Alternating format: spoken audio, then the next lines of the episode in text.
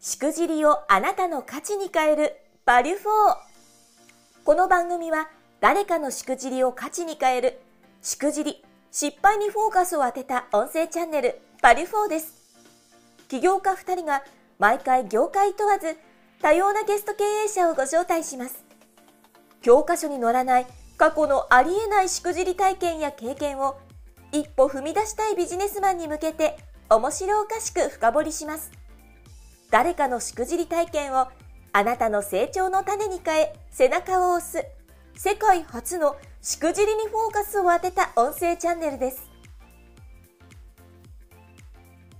え前回に引き続きまして、ビストロックス株式会社代表の清水さんにお越しいただいてます。よろしくお願いします。お願いいたします。さて、あの前回、前々回とですね、いろんなあのしくじりトークがありました。はい。専門学校の話とか、パチンコ屋の話とか、はい。またはビストロックスがこう生まれたきっかけであったりとか、はい。もうこれ以上出てこないんじゃないかなと思ってるんですけども、星来ると多分まだまだ出てくるんでしょうねまだまだ出てき そうです出。てくるよ ね。自覚しじゃてあなせっい。かくなんで、あ、いやいやいやいや。じゃあせっかくなんでもう一つぐらいエピソードをいただいてもよろしいでしょうか。はい。どんなエピソードがありますかね、このしくじりトーク、バリフォーですね。そうですねえっ、とね、まず、自分では全く自覚してないんですよ、それこそ。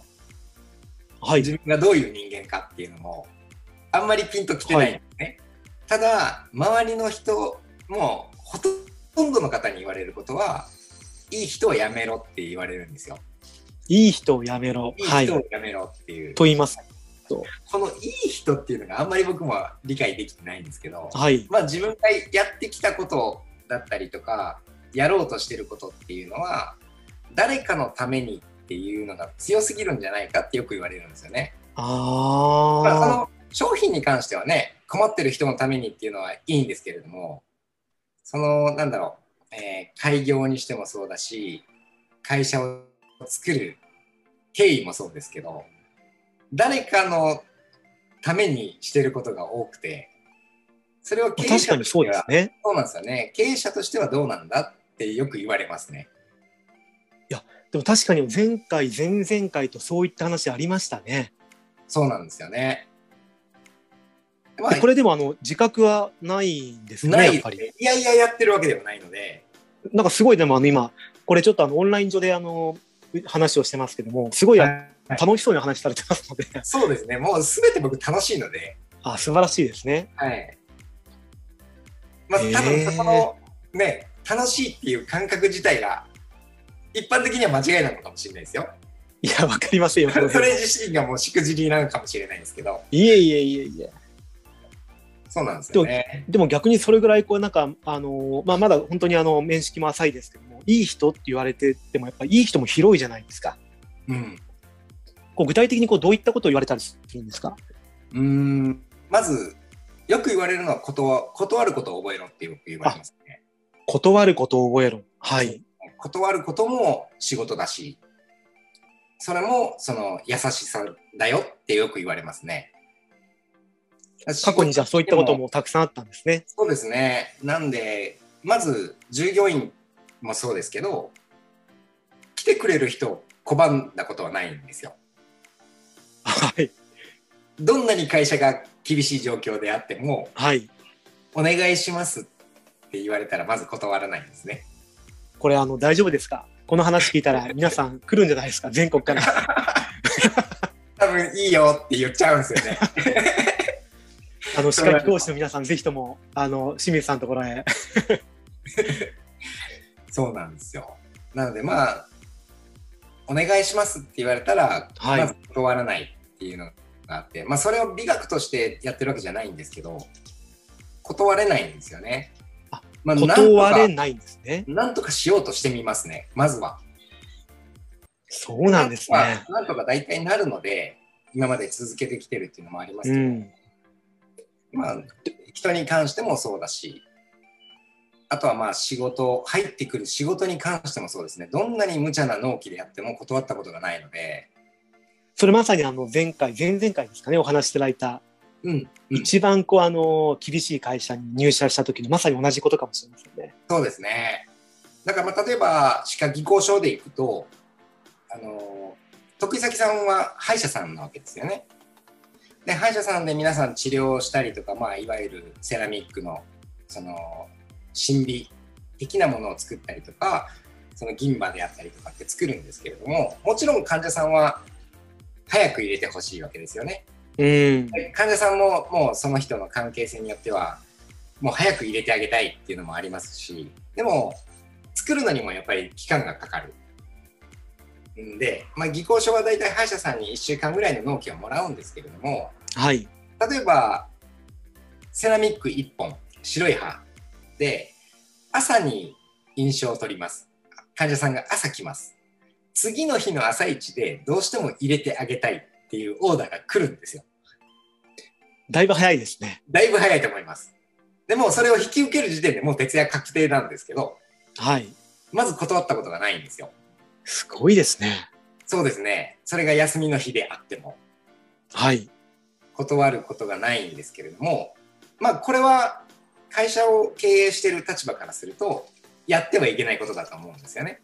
うん、うん。でも、まあ、一応なん、なんていうんですかね、性格上断れないというか、それは周りからやめなさいってよく言われますね。ああ、結果ね、そういった意味でやっぱりそういう歯医者さんも、あそこにお願いすればやってくれるわっていう感じうんでどうしても捉えられるので、自分の立場をどんどん弱くしていってしまうのは分かるんですよね。だからまあそういう意味でやめなさいってよく言われますね。やめれないんですけど。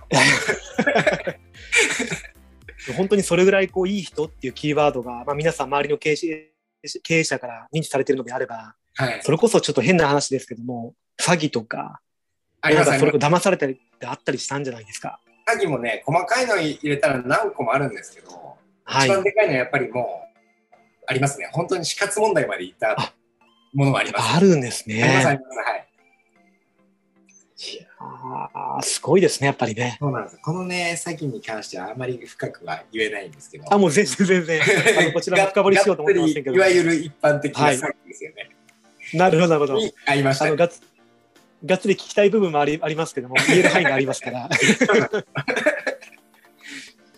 えーえじゃあところでじゃあこの辺の部分も踏まえてなんですけどもやっぱりこはうい来る人を拒まないよと、雇ってほしい人も断らないよってありますけどもうんうん。いやそこでじゃあ実際雇った人ってやっぱりこう歯科技講師って先ほどね歯と向き合う仕事だよって話もあったと思うんですよ。そうなんです。でね、歯科技講師って、まあ一般的な歯科技講師さんは、その、歯医者さんで入ってる歯科技講師さんは、また別として、歯科技工所っていうところで働いてる技工師さんは、もう数取ってきてなんぼなんですよね。まあ、違うんですねまたね。そうなんです。で、えっ、と、歯科技工所で、こう、朝から朝まで働いてるっていう子たちはいっぱいいるわけですよ。で、一日中、その椅子に座った状態で、歯しか見てないんですよね。あのなんとなくイメージはできますイね。メージわかります同じものをずっと見てるっていう状況ですね。同じ姿勢で。はい。結構ね、その、鬱になる子が多くて。ああそうなんですよね。で鬱になってそのまあ仕事も投げ出してもう嫌だっていう子たちが駆け込み寺じゃないですけどは回いり回ってうちにみんな来るっていう状況面白いですね。そうなんですよ。まあだからといってうちはじゃあその子のために仕事半分しか渡さないとかっていうことはしないんですけど、まあ、とにかく会社えはい明るくして元気になってみんな出ていきますよそういう子たちは。じゃあその子らをやっぱり雇うんですね。雇います雇います。えーえそその子ら大体何人ぐらいいらっしゃったんですか累計で。累計で今まで結構いますよ。10人以上はいますね。12、3人はいます。すごいですね。はい。入れ替わり入れ替わりですけどね。はあ、でもそこであれですよね、先ほど、あの前回もありましたけども、ノウハウとかも全部お渡しするんですよね、やり方とかもう。全てです。別にもう隠しても意味ないし、それでこの業界自体が底上げになるんだったらいいと思ってるので、完全のれん分けみたいな感じですね。そうですね。なので、その、うちに来てもらって開業していくときには、得意先もプレゼントしますし、あの、やってることが FC の本部なんですけど、本当ですよね。 しかも無償ですからね。えでもやっぱあの、本来お金とか取れる話ですよね、これ。取れる話ですよ。なんかね、取らないんですよね。その同じ業界の人間からお金取るっていう行為自体があんまり好きじゃなくて、はい。なんか変なこだわりがあるんですよね。いやいやいやいやいやいや、もうこれだけでもだいぶあのいろんな話で 気になるところばかりなんですけど も、すごいですね、そう考えたら。うん、ですかね。えじゃあこの今回そのてあの冒頭にありましたけども、いい人をやめろっていう話がありましたけど、はい。まあ、その中からこうしくじりで、まあ、そのいい人をやめろと言われていることに関するこうしくじり、うんまあ、そこの学んだ糧とか何かこう気づきとかあったりしたんですかね。うーん、そうですね。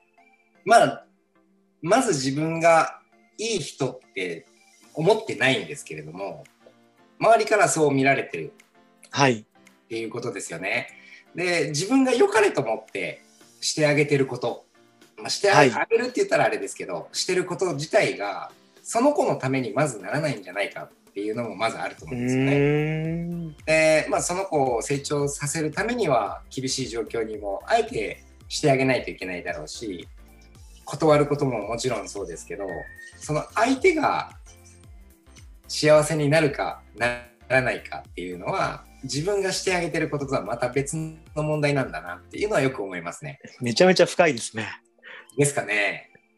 これあの前回の本質にすごい通ずるところもあるんじゃないかなと思いますね。うん、っていうのはこの何年かでみんなに言われてきて初めて、まあそういう感じになってます。ちなみにあの清水さん今おいくつでしたっけ今40今年5ですね。